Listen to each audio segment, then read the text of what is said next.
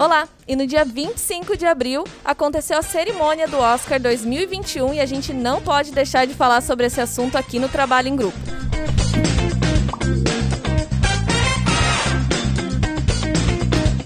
Gostou do tema? Já arruma aí os seus grupos que a nossa explicação já vai começar. Eu tô aqui com o professor Brian, o Patrick e a Ariadne. Pessoal, muito obrigada por participar aqui com a gente. Por favor, se apresentem pra gente. Olá, obrigada pelo convite, né? Já participei da live do Oscar, também a convite do professor Brian, e estamos aí para falar de cinema. Bora lá, gente. Lembrando, né, o pessoal que o curso de cinema da Univille fez uma live, acompanhou o Oscar, fez bolão. O Patrick tá aqui, participou, é um vencedor, né, do bolão. Também. Olá, boa tarde, né, boa noite, quem tá ouvindo. Sou o Patrick, recém-formado em cinema e aspirante a roteirista também. E é um prazer estar aqui conversando agora com vocês. Isso aí, obrigada. Professor, vamos lá. Olá, eu sou o professor Brian Hagman, sou coordenador do curso de Cinema e Audiovisual da Univille. Estamos aqui para conversar sobre o Oscar, né, e bater um papo sobre cinema em geral. Então vamos lá, vamos direto ao assunto, pessoal. Algumas pessoas que estão assistindo a gente, ouvindo a gente, com certeza já sabem um pouquinho mais sobre o Oscar, já devem ter assistido, querem saber sobre o que vocês acham dos filmes e tudo mais, mas e para quem não sabe, o que é o Oscar, da onde veio, como surgiu e como que acontece essa classificação dos filmes? O que vocês podem explicar um pouquinho para a gente de tudo isso? É uma celebração de filmes hollywoodianos, né, a princípio, e hoje ele representa uma festa, né, que é uma celebração do cinema mundial, né. Ele começou lá em 29 com apenas alguns filmes. A cerimônia teve 15 minutos apenas de duração, são 15 prêmios entregues e tal. Então foi organizado pela Academia de Artes Cinematográficas. É uma instituição que visa trabalhar as políticas de produção, de exibição, de distribuição dos filmes americanos e também desenvolver tecnologias de captação de imagens e tal. E hoje, quando na primeira cerimônia do Oscar começou com, acho que tinha uns 30 e poucos membros da academia, e hoje tem uns 6 mil membros mais ou menos. Ou seja, cada vez que acontece uma cerimônia, né, desde 29, os técnicos que participaram dos filmes concorrentes são convidados a participar da academia. Então, cada ano aumenta o número de convidados. E esse ano, né, teve perto de 6 mil já, com uma variedade muito grande de técnicos do mundo inteiro. Nós temos brasileiros participantes da academia. Nós temos uma representatividade maior, com mais mulheres, mais negros, mais pessoas de outras regiões não tão tradicionais no cinema. Então, isso acaba refletido no Oscar também como uma festa que tenta ser cada vez mais plural. Então, o Oscar, os filmes indicados, eles são classificados ali por essa academia. São esses representantes que escolhem os filmes com base ali em diversos critérios, é isso? É, isso aí mesmo. É, na verdade, né, por exemplo, para concorrer ali na premiação do Oscar, os filmes eles têm que atender um requisito básico. Por exemplo, eles têm que ter uma duração maior que 40 minutos, eles têm que, por exemplo, ter passado em um cinema de Los Angeles por pelo menos uma semana. E, por exemplo, vamos supor, os filmes que concorreram ao Oscar em 2020, eu estou usando 2020 de exemplo porque 2021 ocorreu uma coisa incomum por causa da Covid, né? Que foi filme de 2 anos diferentes que puderam concorrer. Mas, em geral, os filmes que estão que passam entre 1º de janeiro e 31 de dezembro do ano anterior, eles concorrem no outro ano daí. Entendi. E aí, olhando, né, nesse cenário, como o professor falou, tem uma diversidade maior, tem participantes de outros países, outras regiões. Qual que é a importância do Oscar para o cinema mundial? Então, eu tenho notado que essa diversidade que o professor comentou, ela é bem bacana, né? A gente teve em 2020 o Parasita, né? Que ganhou o Oscar, e esse ano também, né? Uma diretora mulher, né? Levando o Oscar de direção e melhor filme. E ela ganhou melhor filme. Roteiro também. Melhor roteiro também. E isso é muito legal, essa diversidade. Até acho que, corrija se eu estiver errada, professor, o pessoal dentro da academia, antigamente era mais homens, senhores, hoje a gente tem essa variedade, né? Mulheres, pessoas mais jovens, né? Trazendo justamente essa ideia de premiar filmes diferentes e dar mais chances para o cinema estrangeiro como um todo, né? E eu, só complementando, a importância do Oscar, né? ele não é, entre os cineastas em geral do mundo, ele não é considerado o prêmio mais importante como critério artístico, né? Porque quem vota nos melhores filmes são os membros da academia e são gente diversa. Então, assim, lá o cara que é operador de som, que é diretor de fotografia, que é editor, que é maquiador, todo mundo pode votar lá para melhor filme e cada um vota na sua categoria específica de concorrência. Então, os diretores tendem a valorizar mais festivais onde cineastas nomeados que fazem um júri próprio e discutem e resolvem qual é o melhor filme do ano, né? No caso do Festival de Cannes, de Veneza, de Berlim.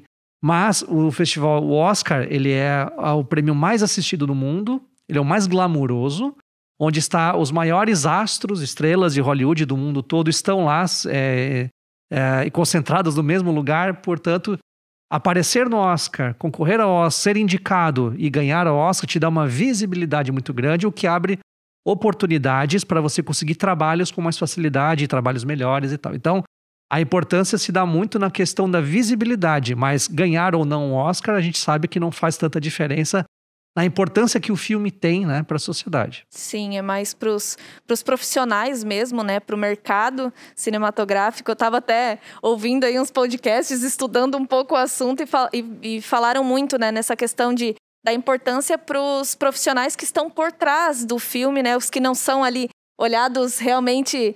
no topo, uma direção, uma atriz, um ator, mas realmente o figurinista, o maquiador, né,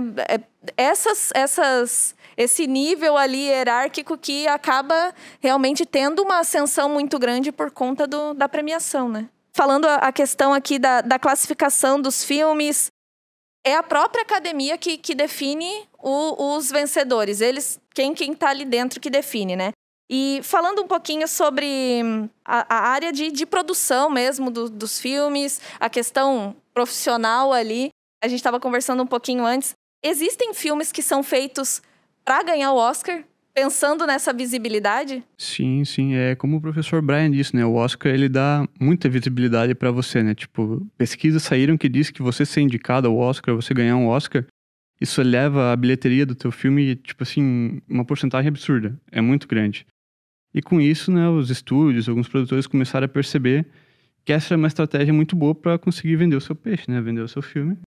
Eles começaram a olhar, então, analisar o que faz um filme ser indicado ao Oscar, né? Tipo, quais filmes com quais temáticas mais são indicados, ou quais ganham mais, né?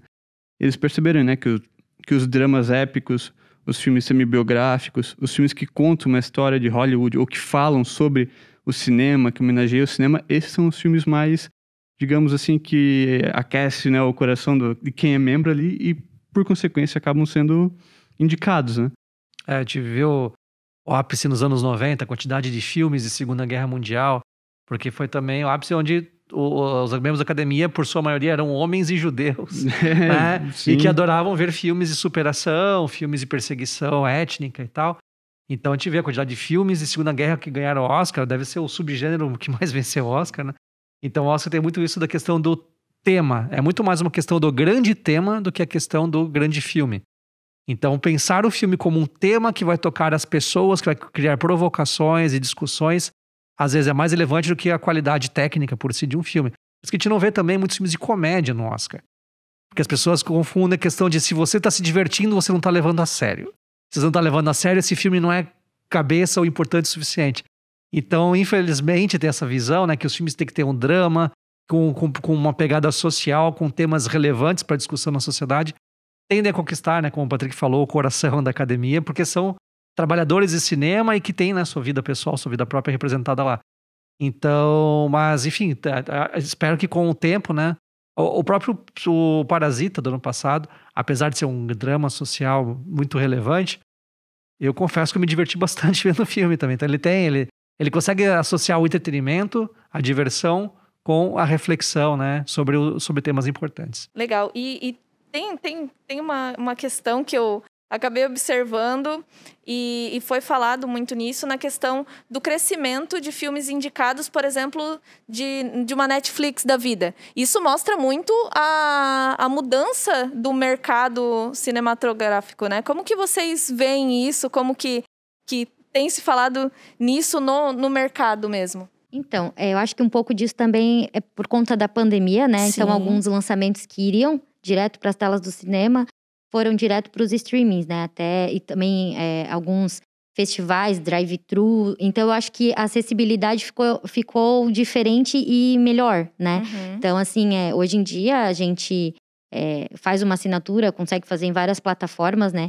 E se abre para o novo. Então, acho que as pessoas que, às vezes, não consumiam tanto certos filmes, como tá ali, tem mais tempo, né? Começaram a consumir e degustar o cinema, como a gente fala, né? Então, sim, eu achei que foi muito positivo. Não sei se depois, né, da pandemia vai continuar esse processo, se vai ser muito mais, né, nas telas de cinema, mas eu achei bem interessante, achei bem legal. Bacana, se vai virar uma tendência ou não, né, de mercado, de realmente colocar essas produções de streaming, né, das produtoras ali para... Esse ano foi a primeira vez até que os filmes de streaming não precisaram passar no cinema para concorrer ao Oscar, né?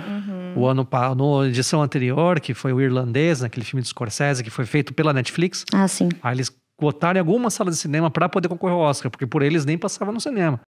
Né? Então foi uma obrigação. Hoje caiu essa obrigação. O que é legal, né? E que encaixa bem com essa questão de mudar o comportamento por conta, né, da pandemia e tal.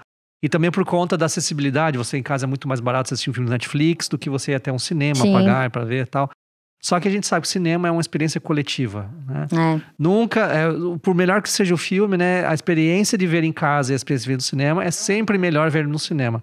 Né? A experiência de ver o filme de terror com todo mundo gritando junto, o filme de comédia todo mundo rindo junto, o filme Os Vingadores, que passou, que a galera torcia, parecia um estádio de futebol assistindo o filme, comemorando e celebrando juntos e se emocionando. Então a experiência coletiva é o cerne do cinema. Por outro lado, ele é imortal. Tem gente que acha que a TV ia matar o cinema, a pirataria vai matar o cinema, os streams vão matar o cinema, o YouTube vai matar o cinema. Não, ele vai se adaptando e existe esse cinema em várias plataformas. E isso é muito bom até pra gente aqui, que tipo, estamos em Joinville. Pra que você fazer cinema em Joinville? Hoje você não precisa estar num grande centro, você consegue produzir aqui e vender via canais de streaming, conteúdo, não só filmes, mas como um conteúdo audiovisual para o mundo inteiro. Então, essa ideia de que o streaming também produz conteúdo de qualidade é muito benéfico para todo mundo que trabalha na área.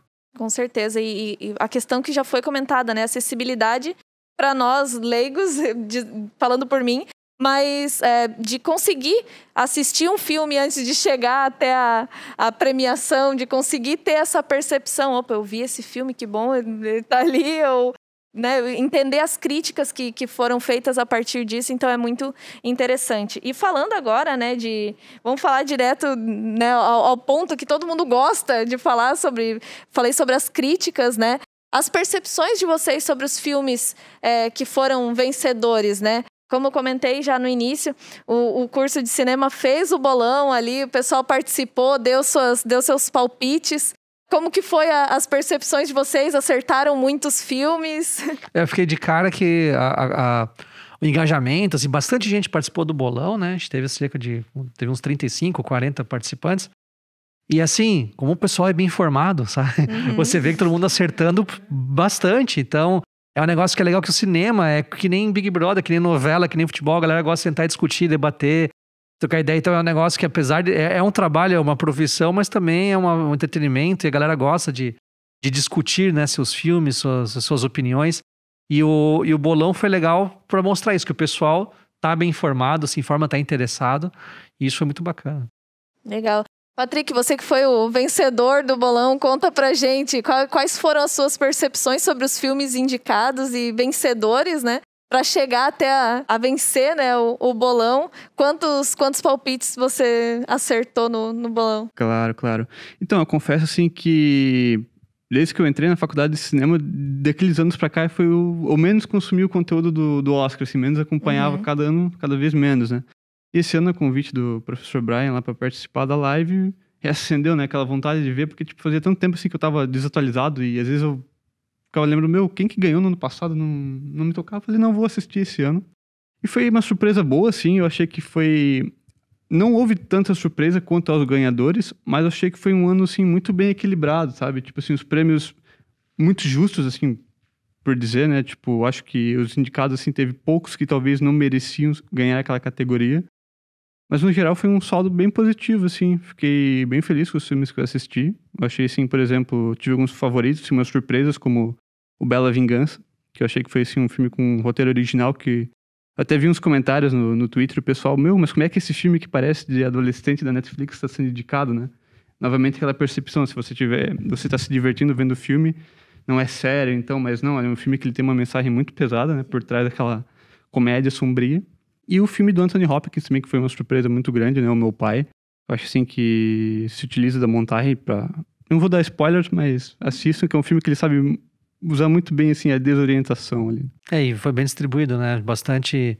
Acho que o Nomadland, que foi o grande vencedor, isso. Ganhou quantos prêmios? Foram ganhou melhor 3, filme e melhor roteiro direção. E melhor roteiro. Não, o roteiro ganhou Bela Vingança melhor e Meu atriz, Pai. Melhor atriz. Isso, melhor atriz. É, então teve uns 3 ou 4 Oscars ali, mas um monte ganhou 2, né? Soul ganhou 2, Meu Pai ganhou 2... É, a lenda lá do blues, lá... ganhou bastante. É, ganhou 2 também. Então, assim, um monte distribuiu bastante. Então, meio que deu pra agradar todo mundo. É claro que a academia não é uma entidade que vou agradar, vou dar esses prêmios aqui. Ninguém sabe. Tanto que é uma votação ultra secreta. E eles só descobrem quem venceu ali, né? Só, acho que são 3 pessoas só que sabem os resultados antes da premiação. Aí eles colocam em malas, envelopes e fazem toda uma preparação, um segredo de Estado.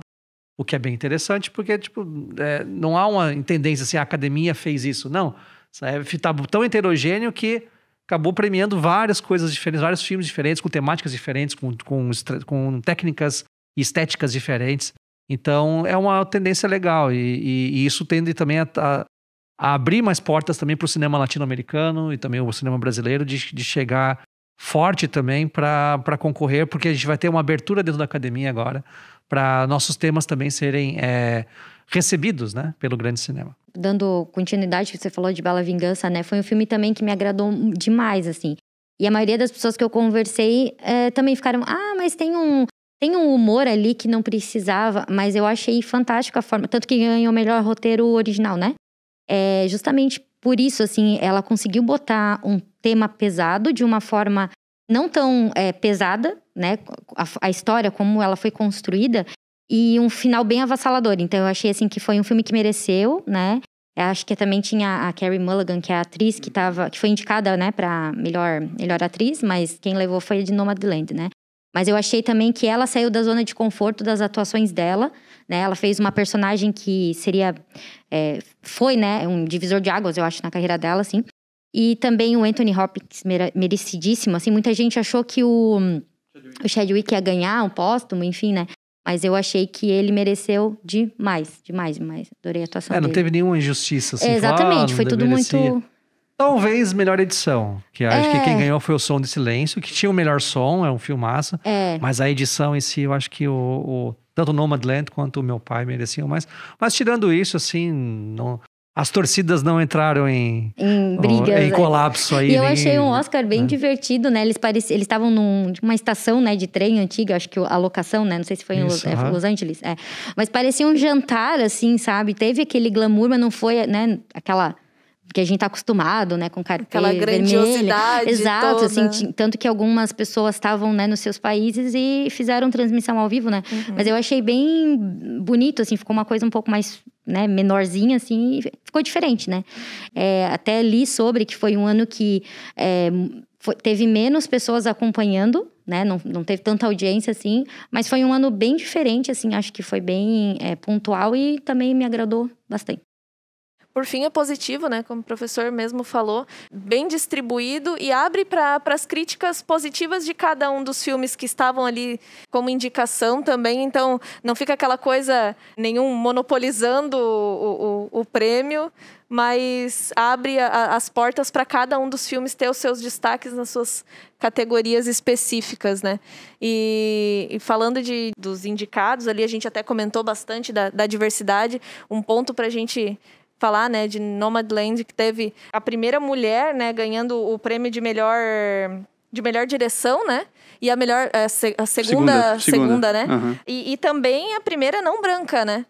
Então, são pontos, assim, muito positivos para trazer ainda mais, para confirmar também, né, o quanto o mercado tem se moldado à realidade que a gente tem vivido, né.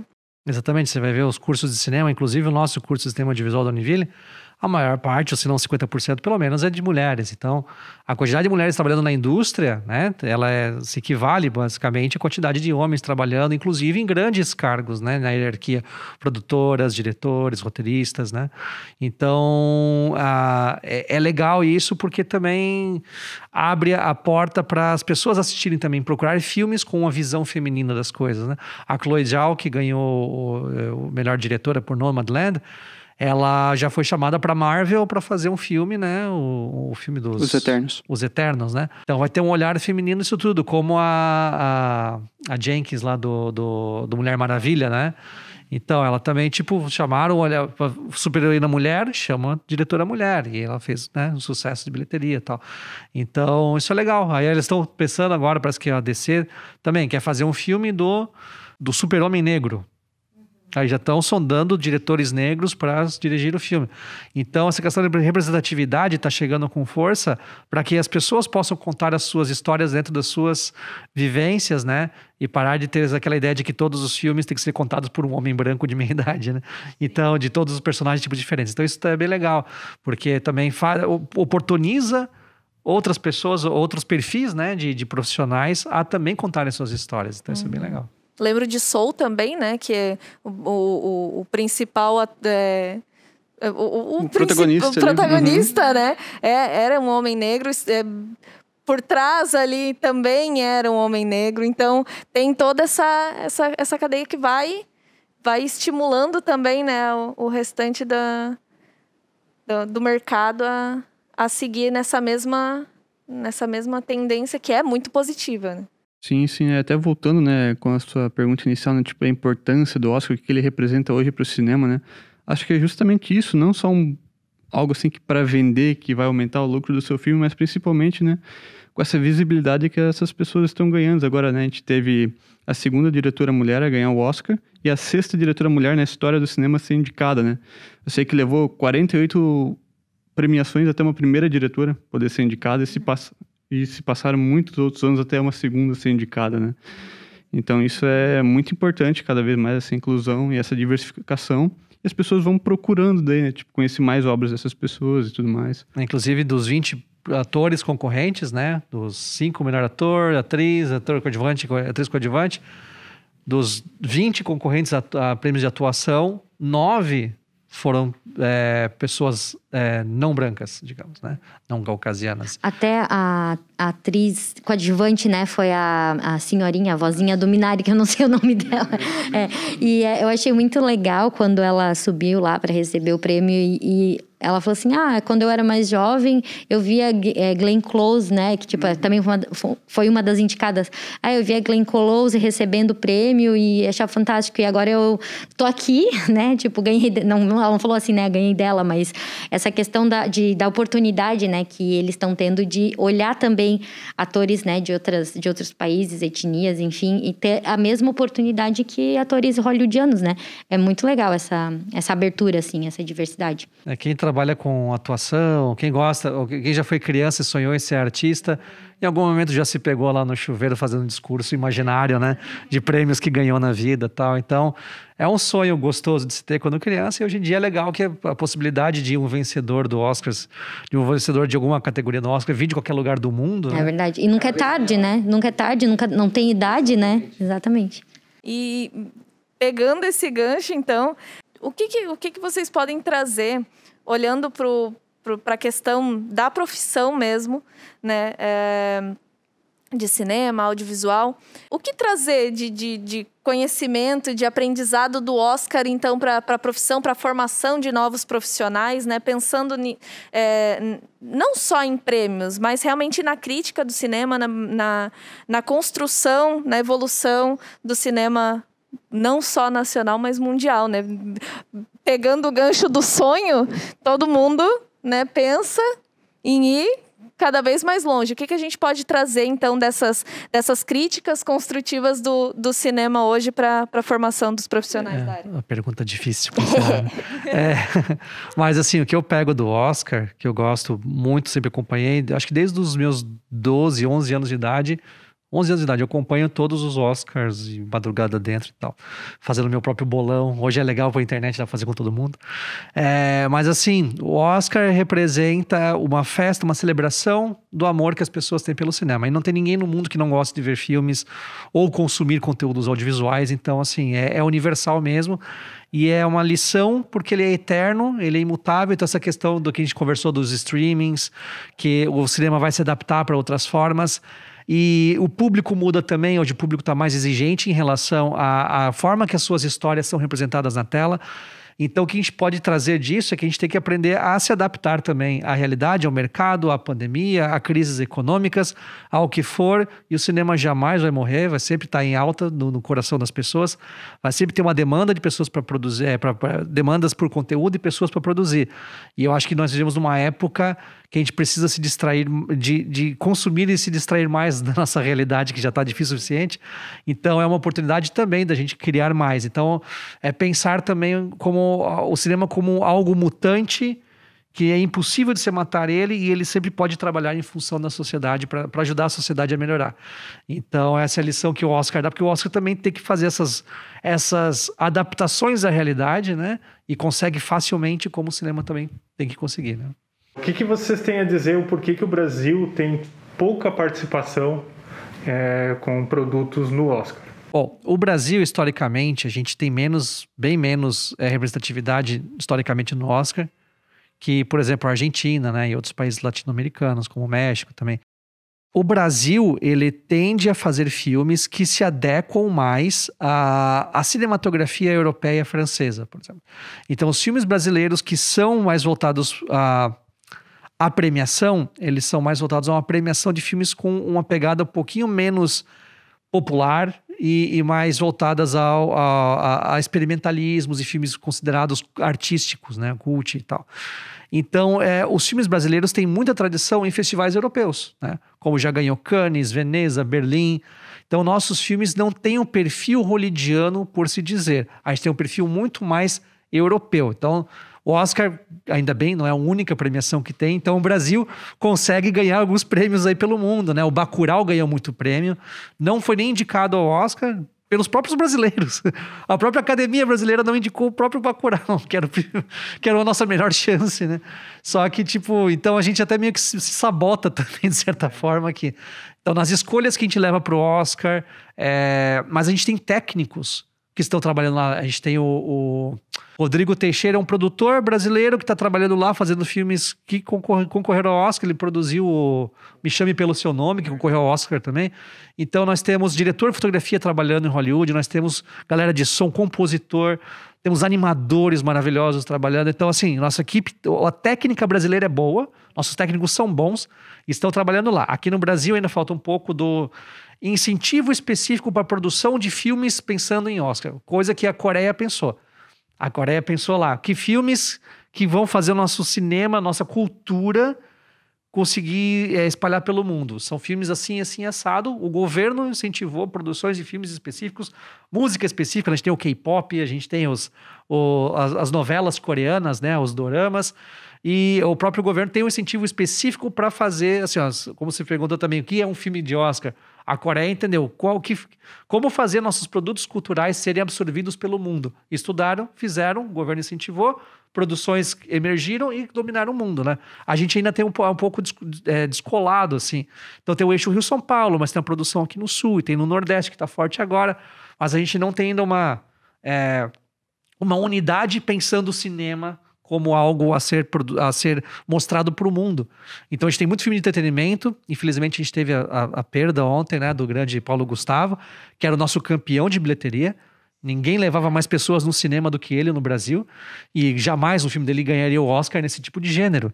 Mas apesar de divertir aqui e entreter milhões de brasileiros, ele não tem o perfil de filmes premiáveis, por conta até porque ele tem uma técnica mais simples, né? Ele não é um filme tão complexo cinematograficamente, então ele é mais barato, ele é mais viável, né, para ser produzido, e o foco está na interpretação dele, no roteiro, e não tanto na parte técnica. Então por isso talvez que ele não tenha esse alcance de premiações fora do Brasil. Sim, apesar de trazer essas reflexões que são bem conquistas numa premiação, num Oscar da vida, ele não chega até lá, né? Mas falando de chegar até lá e de critérios, pra gente finalizar, eu queria que vocês dessem uma indicação de um filme que vocês levariam pro Oscar.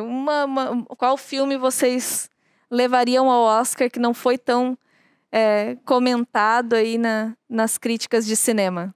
Bom, eu começaria com um básico, né, que é o próprio Bacurau, que infelizmente não foi, né, que ele representa muito bem, né, muito que acontece com o Brasil de uma forma bem lúdica e fantasiosa, mas também provoca discussões, e tecnicamente ele é muito bem feito. Mas eu gosto de indicar filmes que falam sobre filmes. Eu gosto muito de filmes sobre filmes. Então tem um filme que eu sou apaixonado que se chama... Plano Sequência dos Mortos. É um filme japonês que é sobre uma equipe de cinema que vai fazer um filme todo sem cortes de uma epidemia zumbi. Então ele tem tudo para ser um filme trash e tal, mas ele se demonstra ser um filme muito poético e bonito e engraçado, que discute a produção do cinema em si. Então mostra a equipe lá trabalhando, discutindo como eles fazem um filme. E é um filme família. É um filme de se sentir bem, então ele traz tudo isso. Ele traz reflexões sociais pertinentes. Ele mostra como o filme é feito, né? Como um filme é feito de verdade. E ele também é um filme sobre família, sobre relações familiares e de amizade. Então é um filme que você não dá nada. É o tipo de filme que você nunca vai levar a sério, se olhando pelo nome. Plano Sequência dos Mortos, mas é um filme japonês, se não me engano, ele é de 2015 ou 2016. Ele não é tão novo, não é tão antigo assim. E é um filme que, com certeza, eu indico para os meus alunos. E é um filme ótimo, que ele agradaria qualquer público. Tem toda essa complexidade que a gente chama, tem diversidade, tem diversão, tem pensamento. E é um filme que ninguém ouviu falar, basicamente, no mundo afora, mas eu indico fortemente. Eu tô pensando ainda, mas assim, aquilo que... Então, vou dar minha resposta, vai ser a seguinte. Não sei se exatamente ele é um filme do ano passado, assim, mas... Eu acho que a Academia, no caso se eu fosse indicar, eu gostaria assim, que a Academia começasse a ver com outros olhos esses filmes de gênero, principalmente o terror. Eu acho assim, que o terror tem muito para contar, sabe? Acho que pode ser uma ferramenta de crítica muito interessante. Por exemplo, ia se falar assim, que, entre muitas aspas, o Bela Vingança ele tem toques, assim, ecos de um filme trash. Não trash, ele é um filme slasher, né? Por exemplo, ele subverte o gênero conhecido como torture porn, né, o Rape Revenge Movie, ele meio que subverte esse gênero, ele coloca lá de uma forma sutil, mas tá lá. Então, se eu fosse indicar um filme de terror, eu indicaria, por exemplo, que é de uma diretora, Jennifer Kent.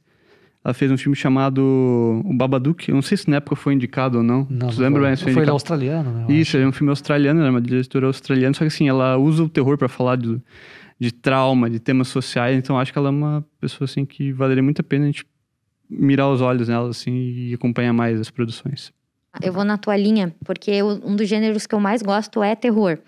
E eu tenho visto, ultimamente, que os diretores de terror atuais, eles estão criando terror pautado na realidade, que é mais ou menos o que tu falou, né, de Bela Vingança também. Eu indicaria, na verdade, 3 cineastas, para as pessoas conhecerem as obras. Eu acho que muita gente já assistiu os filmes do Jordan Peele, né? Que ele fez o Corra, né? Não sei se concorreu ao Oscar. Ganhou. Então, e também o Us, que é o outro filme dele, Nós, né? Tudo que ele faz, ele coloca essa questão, né, racial, né? De uma forma muito na entrelinha, e também gera bastante conversa depois, né? Então, ele é um cineasta que eu tenho gostado muito. Eu gosto muito também do Ari Aster, que fez Hereditário e Midsommar. Midsommar é um filme que me agradou muito, porque é um terror totalmente feito de dia. A gente está acostumado, né? A menina correndo na floresta de noite, aquela coisa que não enxerga direito. E não, eles estão num solstício de verão, então é tudo muito bonito, as pessoas estão todas de branco, aí a gente tem um mistério ali no meio, né? É um filme muito legal para quem gosta, não gosta muito daquele terror com sangue, né? Ele tem um mistério legal. E também o outro cineasta que eu indicaria seria o que fez O Farol, esqueci o nome dele. Robert Eggers. Ele fez O Farol e A Bruxa. A Bruxa é um filme também bem misterioso, né? Ele é feito... ele é todo criado no século... 17, então a gente tem muito do... Você olha assim, mas o que que tá por trás daquilo, sabe? O que eu tô vendo é isso ou não é, sabe? Então, tanto, né, eu acho que ele ainda puxa um pouco mais pra fantasia, mas tanto o Jordan Peele quanto o Ari Aster, eles colocam situações que você se imaginaria nelas, sabe? Não é assim, tem uma pessoa mascarada correndo atrás de mim, não, né? São situações do nosso cotidiano que podem ser bem difíceis, então eu acho que a gente, quando assiste esse terror, é o terror existencial, né? Então eu acho bem interessante, assim, pra quem não gosta muito de filme de terror, mas quer se abrir pro novo, eu indicaria esses três cineastas, qualquer obra deles, né? Eu acho bem, bem bacana, assim. E você, Suelen? Pois é. Ai, pessoal, difícil, difícil. Eu tô aqui só ouvindo vocês, eu estou anotando. Mas qual foi o filme que você assistiu, o último que você adorou?